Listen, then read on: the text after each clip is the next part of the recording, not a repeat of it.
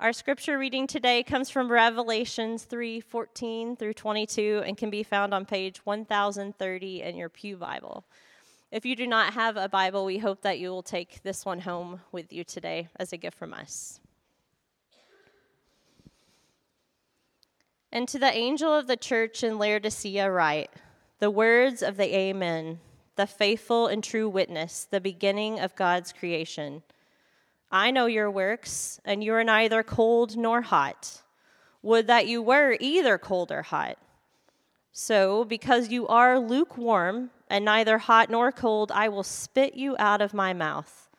For you say, I am rich, I have prospered, and I need nothing, not realizing that you are wretched, pitiable, poor, blind, and naked.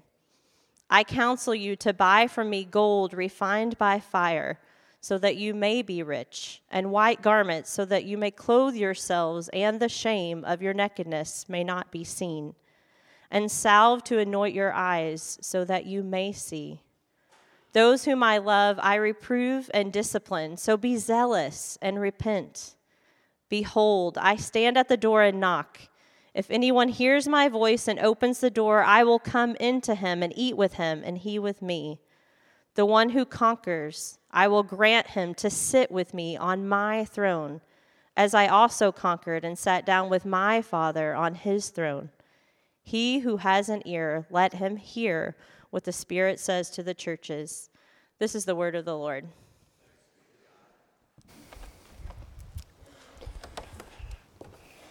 Thanks, Alan. Well, it's good to see you again. Um, and uh, glad that you're here with us this morning. If you are going to come to the jazz concert, which I would highly encourage you, it's a wonderful event. But that is, uh, we have a lot of folks who come to that, usually about 500 people um, packed in this room. And so if this is your church home, especially, encourage you to come a little bit early just to uh, get, um, yeah, just to be able to easily make room and all that kind of thing and get here and settled early. Uh, it's been a great event the last, uh, this will be the third year we've done it now, but it's always been a, a great turnout uh, from across our campuses and uh, across the neighborhood. So, encourage you to come early uh, on the 14th if you come. Uh, well, let's pray now as we turn to uh, look at this uh, final letter that Jesus wrote here in Revelation chapter 3. So, Father in heaven, I pray. that you would help us to see Jesus, Lord, that you would help our eyes to be opened, uh, to see who you truly are, who we truly are, and the grace that reconciles those realities. And we pray this in Jesus' name by the power of the Holy Spirit. Amen. Well, this morning, uh, no matter your church background or uh, where you're at, whether you've been following Jesus for a long time or you maybe you're here and you wouldn't even consider yourself a Christian, I don't know exactly where you're at in your faith journey this morning. And so I'm not sure exactly how each of you might imagine or picture the risen Jesus reigning in heaven. What image might come to your mind when you think about the risen and reigning Jesus, but I would, I would take the bet that you hadn't pictured Jesus vomiting. Just, just guessing. Like one of our, our cats with a hairball, you can kind of hear the sound of it coming up all through the house, right? So you're like, gross. Bill, what are you, I, you putting your donut hole back down? I guess i am done with that for now. Um, and, and, and I'm sorry about that, but that is the image that Jesus uses to describe himself in this letter to the Laodicean church. He says, Because you are lukewarm, I will spit you out of my mouth. And that word spit isn't like, the, like you have a spit take, like you took a big glass of drink of water and someone says something really funny and you, you spit it out of your mouth. No, I mean, this is vomit, like food poisoning vomit. That is the, that's the word. But most translations don't go there because, well, it's, I mean, it's gross. Um, but that's what the word means. In fact, one Bible translation team, you know, in their notes put it this way. It says, vomit is the, the literal meaning of the Greek verb. It usually is translated with a much weaker term like spit out due to the unpleasant connotations of the English verb vomit. So, what is happening in this church that should cause us to imagine Jesus throwing up. And that's what we want to look at here together this morning. Because, uh, again, if you're just going to join us for the last seven weeks, we've been looking at the letters that Jesus has written to seven real churches that existed in the first century, and we're looking at the final letter today. Uh, and next Sunday, before we enter into the Advent season and the Gospel of Luke, we're going to take one more Sunday and really kind of look at what, what do we as a local church need to hear from the scriptures. And we're going to do that from Romans chapter 12. But this morning, we've got to figure out what could be possibly happening in this church that would make Jesus want to throw up. And together, we're going to look at this passage together, and we're going to see the problem um, the diagnosis, like the, the cause, like what, what's happening, and then finally the solution or the, the cure. How do we address this? So the problem, and the diagnosis, and then the solution. And, and Jesus is pretty clear about the problem. They are living a lukewarm life. He says, You're living a lukewarm life. And Jesus says he wishes they were either hot or cold, but, but they're neither. They're, they're tepid. Now, if you've been around the church, you've grown up in church, you, you may have heard this passage taught, and there's a lot of debate and discussion about how do we understand what Jesus means by hot and cold and, and lukewarm, and, and what, is, what, are, yeah, what do each of those terms mean? And, and sometimes people have talked about well, Jesus would rather you be either on fire for him or just reject him completely, but not be somewhere in the middle. And that, and that, that could be right, but I actually think a better reading, a better understanding of the text is this, because I don't think any, Jesus would rather have anyone completely reject him. I don't think that fits with the rest of what we see in the New Testament. I think a better understanding is this is that when you look at the, the cultural and historical background, Laodicea, the city, it lacked its own fresh water supply. It was actually right on the banks of the Lycus River, but that river was really muddy. You couldn't drink the water. It wasn't good water to drink. And so they had to bring in the water from a hot spring that was about five miles away through an aqueduct. And so by the time the water was carried along the aqueduct, it was no longer hot from the hot springs but it hadn't cooled. You know, it wasn't like a cool, refreshing stream. It was just lukewarm. It was tepid. And it wasn't very pleasant to drink. But two nearby cities had just the opposite. So Hierapolis was a, was a nearby city. It was where hot springs were located. It was known for these hot springs that were medicinal. People went there to, to soak in those springs. So you can read this in kind of ancient historians. And then also the city of Colossae, which we actually know uh, that's the letter uh, that Paul wrote to the Colossians that was written to the city of Colossae, is also nearby. And they were known for their cold, refreshing water. And so Jesus is saying to them, You know, I, I wish that you were either hot water, like Hierapolis, that was healing and refreshing to people, or that you were cold water that was just life giving and refreshing. But you're, you're neither. You're just like the water in your city. You are tepid, you are lukewarm. So Jesus says in verse 15, I know your works, Laodicea. You are neither cold nor hot. You're neither Colossae or Laodicea. You are lukewarm. Would that you were either cold or hot. Because again, hot water is great. Cold water is great, but tepid, lukewarm water, it's, it's just, it's gross to drink even. And, and we know this, right? We know this. Great hot cup of coffee, nothing like it. So good, right? On a hot day, go into your favorite coffee shop, get an iced coffee really good. That cup of coffee that's been on your desk since 9 a.m. that morning, and it's now at 3 in the afternoon, and it's just old and room temperature. It's gross, right? Hot coffee is great. Iced coffee is great. Room, same with tea, right? It's a cold winter day. Nothing better than blanket, big cup of hot tea, so cozy. Or you've been working in the yard on a July afternoon, you go in and pour that cold glass of iced tea. But that, that cup of tea that you just left out on the counter, it's three hours later and it's just kind of cool and lukewarm. It's gross, right? And you don't have to be a beverage connoisseur to know this either. The other day, uh, our, our daughter uh, Lucy um, had called me back. We'd put her to bed a while ago. Is probably the third or fourth time she called me back. And she said, Dad, I want a glass of water. So I'm like, okay. Again, this is the third or fourth time she called back. I wasn't highly motivated to meet this request, but I, I, said, okay, I'll get you a glass of water. I went into the kitchen, I turned on the water, and we'd just been doing dishes, so the water was coming out of the faucet was hot. But again, because I was kind of annoyed, I didn't want to stand there and wait for the water to cool down fully. I was like, I'm just going to get her a glass of water so she can go to sleep. So I fill up this water, I bring it to her, And she takes one drink of it. She says, Dad, this water is warm. I don't want it. it's like you and Jesus both, Lucy. You and Jesus both. Because uh, look, I know Jesus is saying, look, I know your works. This the way that you're living. And it, your living doesn't reflect the life that I've called you to. You, you aren't living a life of healing. You aren't living a life of refreshment. Those are those pictures of hot and cold, this healing, this refreshing. You, you aren't doing either one of those. You're just living a sort of lukewarm life, a different kind of life altogether. So that's the problem that Jesus identifies. But what is, what's the cause? What's the diagnosis? What's going on here? And the diagnosis, it isn't that they're facing persecution from the outside. If you've been with us in this, this series and walked through this, we've seen a number of churches that were facing extreme, uh, difficult persecution from other people in their city. That's not the case in Laodicea, at least not what Jesus mentions.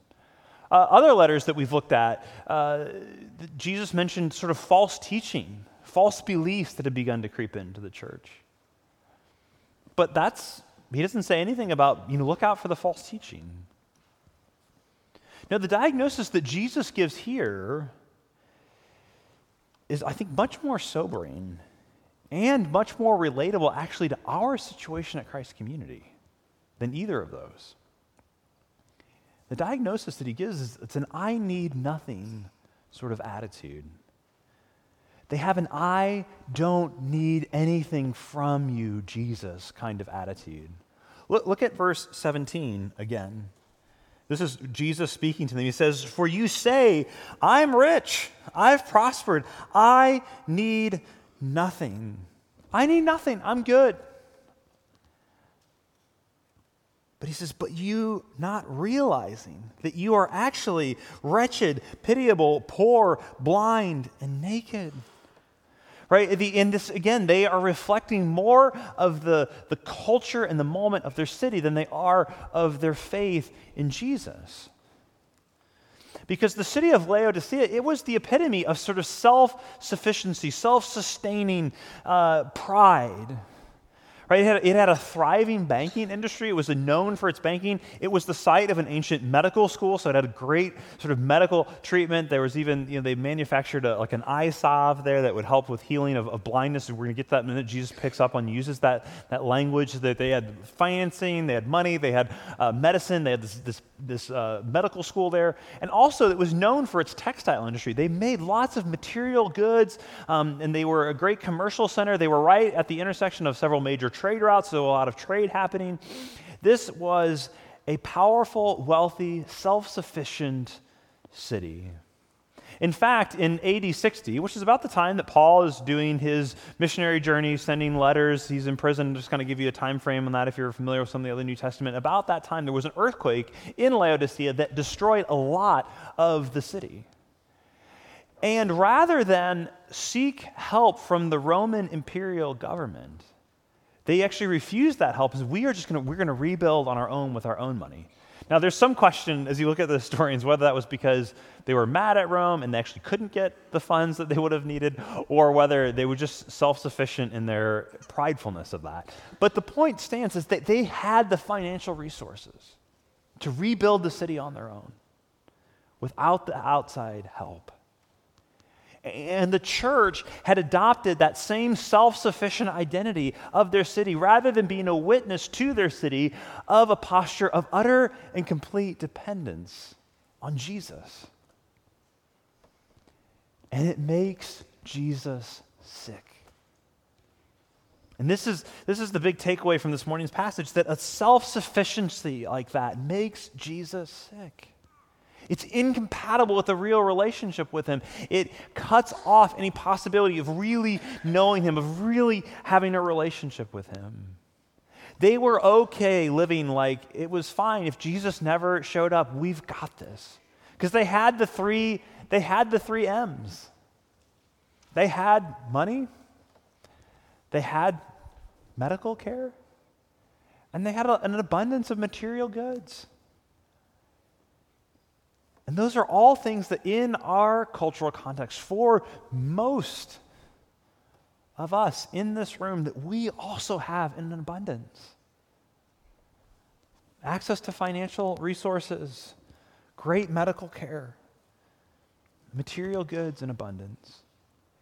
And all of those things can begin to give us, begin to give me the, the illusion that I don't actually really need anything from Jesus. That I'm actually pretty much okay on my own, that I can actually pretty much meet my needs on my own. In fact, I was realizing this week, I actually sort of carry tokens or, or icons of those three things around with me uh, in my wallet all the time. I have my, my credit card or my debit card, right? I have my, my insurance card. And in the other pocket, I have my phone. Right? And those three things together, can, they go a long way to making you feel like I don't really need anything from anyone else. Right? The car breaks down. If I need to go buy some groceries, I just give them this piece of plastic and things happen. If I, if I, need a prescription, if I need medical care, I can walk into a doctor's office or into the CVS and show them this card. And they provide medicine and care. And if there's anything else I want, just a couple of taps on the Target app or the Amazon app here, and it's at my door in two days or less sometimes. All of these things are good in and of themselves. Please don't hear me say they, they, they are so good. They're great, incredible gifts. And actually, the problem, again, is not, not that they're bad, it's actually that they're so good. The gifts of those things are so good that they actually are in danger of eclipsing us from seeing the goodness of the one who's the giver of them. It's not that those things are bad, but they're so good that they can eclipse the giver and begin to have us thinking that we can have a life without needing Jesus can deceive us into thinking that we aren't utterly dependent on Him for everything. And I just wonder if, if how that would change is that every time we did take out our credit card or debit card, if every time we did take out our insurance card or order something on our phone, that we pause just even just briefly to say, God, you are the one who's provided all these things for me. You've the one who, you're, you're the one who's given me these things. This is, if I've worked hard in a job to earn that money, you're the one who gave me the ability to work hard in that job. All of this is a gift from you. Thank you. Because remember, self sufficiency is incompatible with a real relationship with Jesus. And this is why Jesus and the other early church leaders are give such strong warnings about wealth. Again, not because wealth is bad or evil or sinful, it is not. They just don't want us to become Laodiceans. They don't want us to become people who develop an I need nothing attitude toward Jesus, an attitude that makes Jesus want to throw up. Because the longer we live with an I need nothing kind of attitude, the more complacent we become in our faith, the less central Jesus is, the more we become like a plant that is being choked by weeds. Because Jesus tells this amazing parable. It's actually recorded in three of the four Gospels. It's in Matthew, Mark, and Luke. And it's the parable of the sower, or sometimes called the parable of the seeds, or the parable of the soil. And it's where Jesus tells a story about a, soil, a sower who goes out and he's throwing seed, and some of it lands on the road, and some of it lands in the rocky soil, and some of it lands among the weeds, and some of it lands on good soil. And he tells this whole story, and later his disciples come and they ask him, Jesus, what is this, what is this parable? What does this story mean? And as Jesus begins to interpret, look at what he says about the seed that falls among the thorns. And the seed is a, is a me- image, a metaphor for the Word of God, for the gospel, the good news about Jesus. Listen to what he says in Mark chapter 4, beginning verse 18. As in others, other seed are sown among the thorns. They are those who hear the word. But, verse 19, the cares of the world and the deceitfulness of riches and the desire for other things enter in and choke the word, and it proves unfruitful. That is what was happening to the Laodicean Christians. They were experiencing that kind of life that begins to be choked by the weeds. Again, it's the, the, the riches are not the problem, it's the deceitfulness of riches because the more riches that you have, and by the scale of the whole world, every one of us in this room has a lot it begins to deceive you into thinking, I'm actually okay. I actually have everything I need. I need nothing. That's the deceitfulness of it. and the desires for other things. They're choking out their relationship with Jesus. Again, please don't hear me say that wealth is bad. It isn't. The issue is that it's so good that it begins to provide an illusion. It's deceitful and can begin to provide an illusion that I don't actually need Jesus. And that's a danger. And here's the thing also a, life lived with material comfort and ease as the highest good is not actually the life we want to live. Someone helped me recently with the distinguishing between the fact that our strongest desires and our deepest desires aren't always the same. Our strongest desires and our deepest desires aren't all the same. Many of us, myself included, have a very strong desire to live a life of material comfort and ease. I have a very strong desire for that. What is my really my deepest desire? It's actually that, that I want a life of courageous faith that risks and is willing to, to do things that seem counterintuitive to the broader culture. But you get that the difference between our strongest desires and our deepest desires, they're not always the same. Author Donald Miller once put it this way He says, If you watched a movie about a guy who wanted a Volvo and worked for years to get it, you wouldn't cry at the end when he drove off the lot testing the windshield wipers. You wouldn't tell your friends. You saw a beautiful movie or go home and put on a record and think about the story you've seen, but then this is where he drops the heavy load. But we spend years actually living those stories and expect our lives to be meaningful.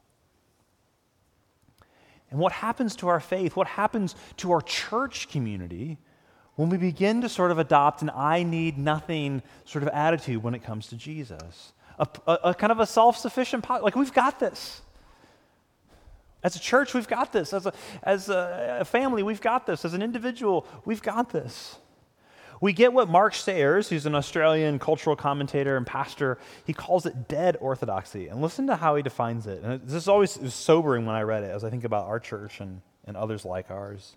He said, Dead orthodoxy is this when true biblical faith is affirmed with our words and our thought, but the heart remains stagnant and unchanged. Doctrine is biblical, but the spiritual life of the church of the believer is dead. Uh, and, and, he also talks about uh, what he calls cold orthodoxy, which is a little different. He defines it like this He says, Cold orthodoxy is when correct biblical faith and doctrine are held. However, church caught in cold orthodoxy works from the memory of a past move of God. Little vitality exists in the daily spiritual life of the church. You know, both of those are sobering, but especially that last one about cold orthodoxy. Because you may have, if you've been around, you've heard, we're celebrating 30 years as an existence as a church. The Christ Community's been around, started in 1989. This is our 30 year anniversary. And you know, back 30 years ago when it was just 20 or 30 people sitting in the Corinth office building over here by Corinth uh, Square. They met for those early meetings in the basement of that office building. Was just that handful of people. Those pioneers of Christ community, they had to depend on God for everything, right? There wasn't a budget. There was just a group of people coming together and starting this thing.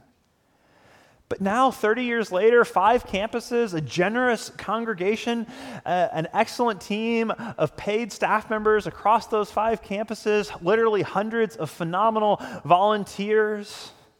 Like it could be easy for us to slip into a cold orthodoxy because of the momentum that's been built to live on the faith of a past move of God. Because the thing's just kind of going and humming now, it's running. For us to be able to feel self sufficient as a church to not constantly be in a place of, Jesus, if we're going to accomplish anything that's worth anything, we need to be utterly dependent on you. We need to be on our knees praying, God, help us, provide, do, lead, empower what we're doing. And the Laodicean church, it began with that kind of zeal for Jesus, with, with this kind of a white hot passion for him and utter dependence on him for everything. But now and this is probably about 40 to 45 years after the church was planted in Laodicea, which is like, okay, that timeline's not that far off from our history as a church at Christ community. Now they are saying to Jesus, I need nothing. Oh, Christ community. Would those words never be uttered by us as a church? Uh, but, but I fear that they are being uttered by us in the way that we live, in the way that I live often. And, and, again, the life of our church is, is of one body, but that body is made up as individuals. And so, together as a body, if we are living lives that are subtly saying to Jesus, you know, I'm good, I don't really need anything. If our individual lives are going to be marked by a cold or a dead orthodoxy, then our total church could begin to be marked by those same kinds of things. We believe the right things, but have little spiritual vitality, little passion for Jesus, little concern for people who don't yet know him, little joy and creativity to see our work as part of God's redemptive plan in the world, and vital what he's doing. That could happen to us. It is happening for some of us. Uh, so, how do we escape this if, we, if we've begun to, to slip into a cold orthodoxy or a dead orthodoxy? How do we begin to renew a love and affection for Jesus that is contagious? And, and here's the solution, I think. I, have I've called it this a grace fueled zeal. And, I want to show you where I'm getting both of those ideas from in this passage. First, the grace fuel part. Jesus says to them, like, look, you are naked, you're blind, you're poor, and he has a solution for them. One of the evidences that you are beginning to experience God's grace in your life is that you actually begin to see yourself as Jesus sees you, which is you actually begin to recognize how poor and blind and wretched you actually are. That is evidence of grace at work in your life. But here's the beauty of that because Jesus doesn't leave you there. He's the one who says, I'm going to provide grace to meet every one of those needs. So he says, Come to me and buy gold refined by fire. Come to me and put on garments of pure white. Come to me for a salve that will heal your eyes. Right? And it, it's fascinating, actually, that Jesus tells the church that he's just said, You are actually poor. Come and buy gold from me. Come and buy clothes from me. With what?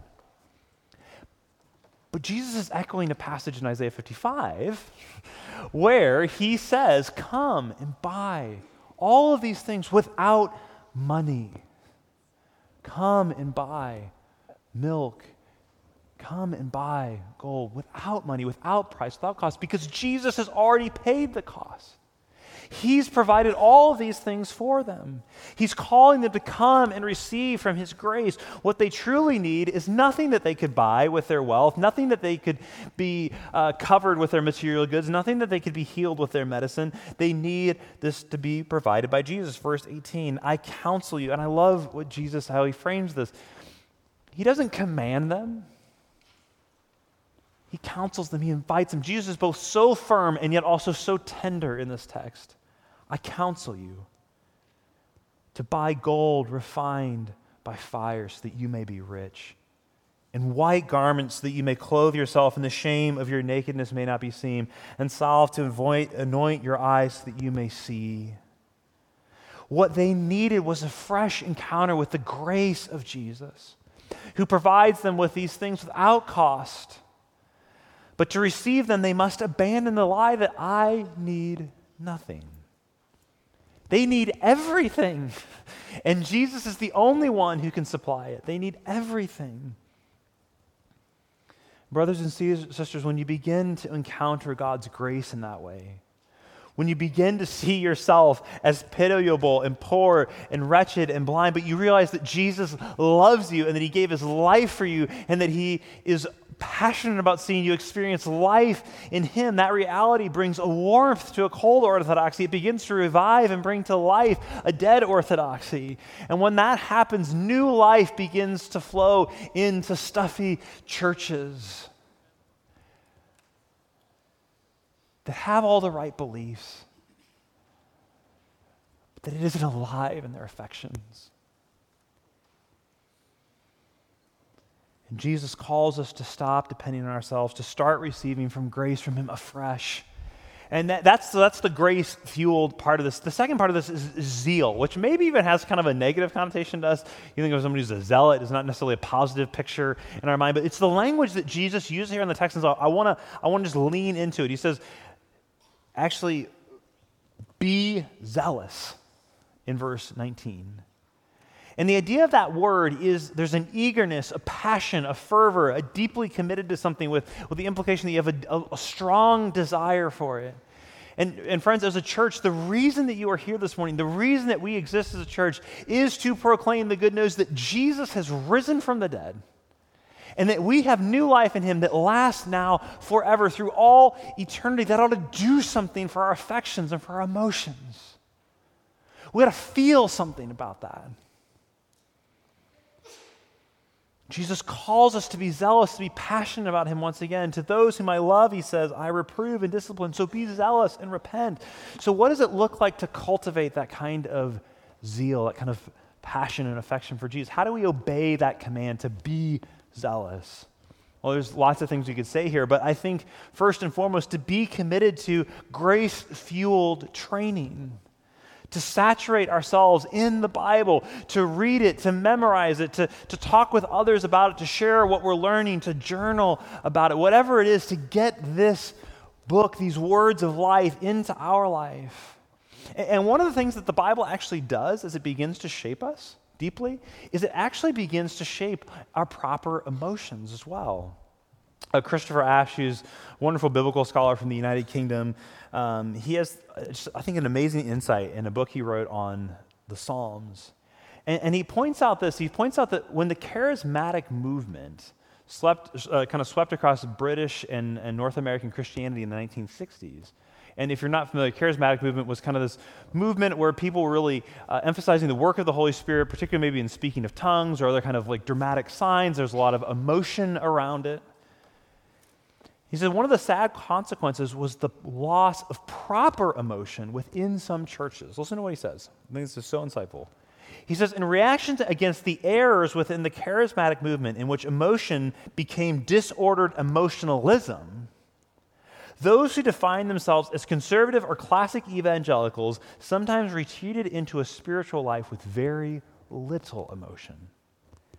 And, and let me just tell you, dear Pastor, I was deeply shaped by that dynamic of, of being very um, wary of any kind of emotion, too much emotion in a worship service or in a, in a gathering or even in the, the, kind of the quietness of my own heart. It was almost like, well, the one thing you shouldn't ever show emotion about is Jesus and the gospel, like at, at church.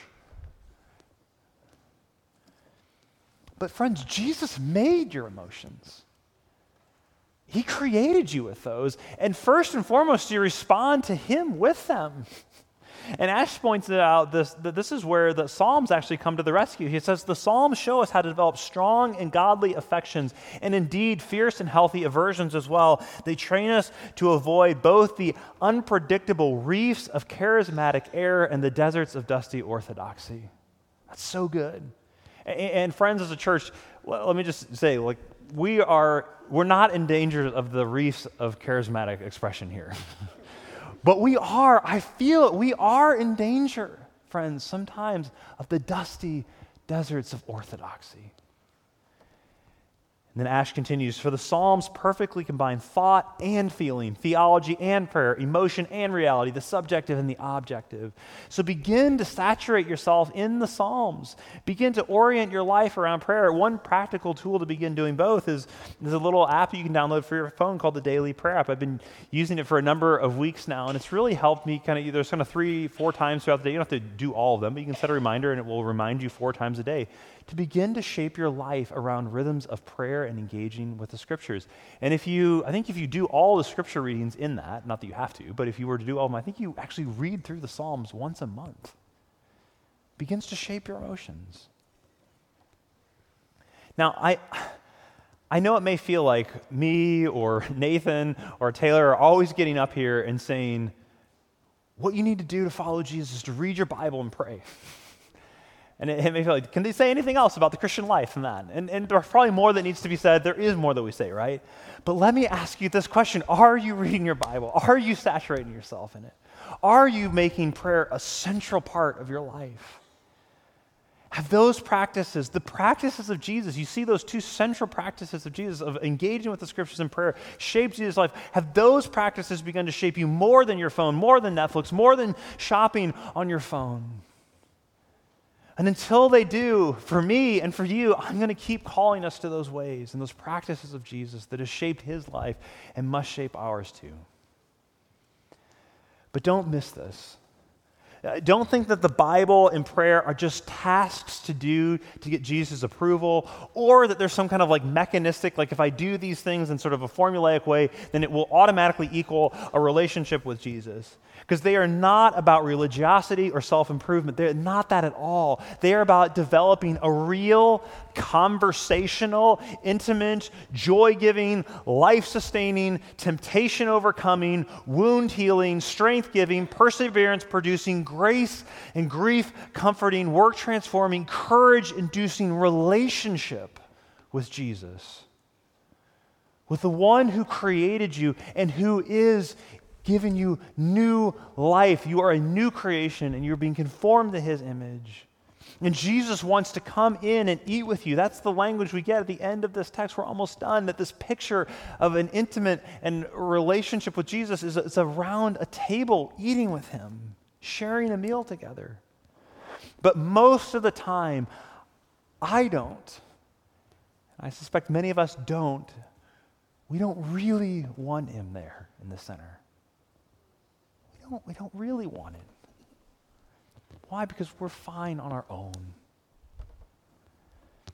Verse 20 Behold, Jesus says, I stand at the door and knock. If anyone hears my voice and opens the door, I will come into him and eat with him, and he with me.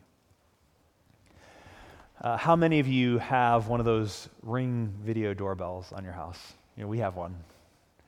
Right? If you're heart, if you're the center of your will, your affections, where you make decisions, when the Bible talks about the heart, that's what it means. If your heart had a ring video doorbell on the outside of it, and you pushed the live view to see what's out there right now, you would see Jesus out there, longing to come into the center of your life to shape all of it. Because here's, here's the deal Jesus, there's only two places he can be. He can either be outside the door wanting to come in, or he can be at the table with you. He cannot be any other place. There's only two options.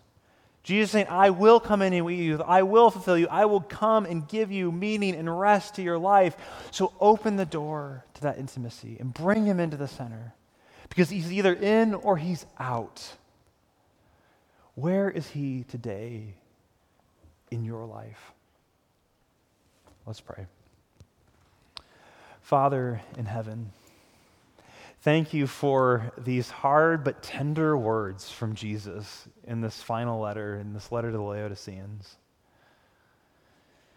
It's done a lot of work in my heart and in my life. And I pray uh, that for others in this room, by the power of your Spirit, that you would show us those places where we're just saying, I, Lord, I don't really need you. Show me where I'm saying that. And would I depend on you more and more each day? Would we do that as a church? And would it bring to life places of cold orthodoxy or dead orthodoxy would be replaced with warmth and life and refreshing and healing? We pray this in Jesus' name by the power of the Holy Spirit. Amen.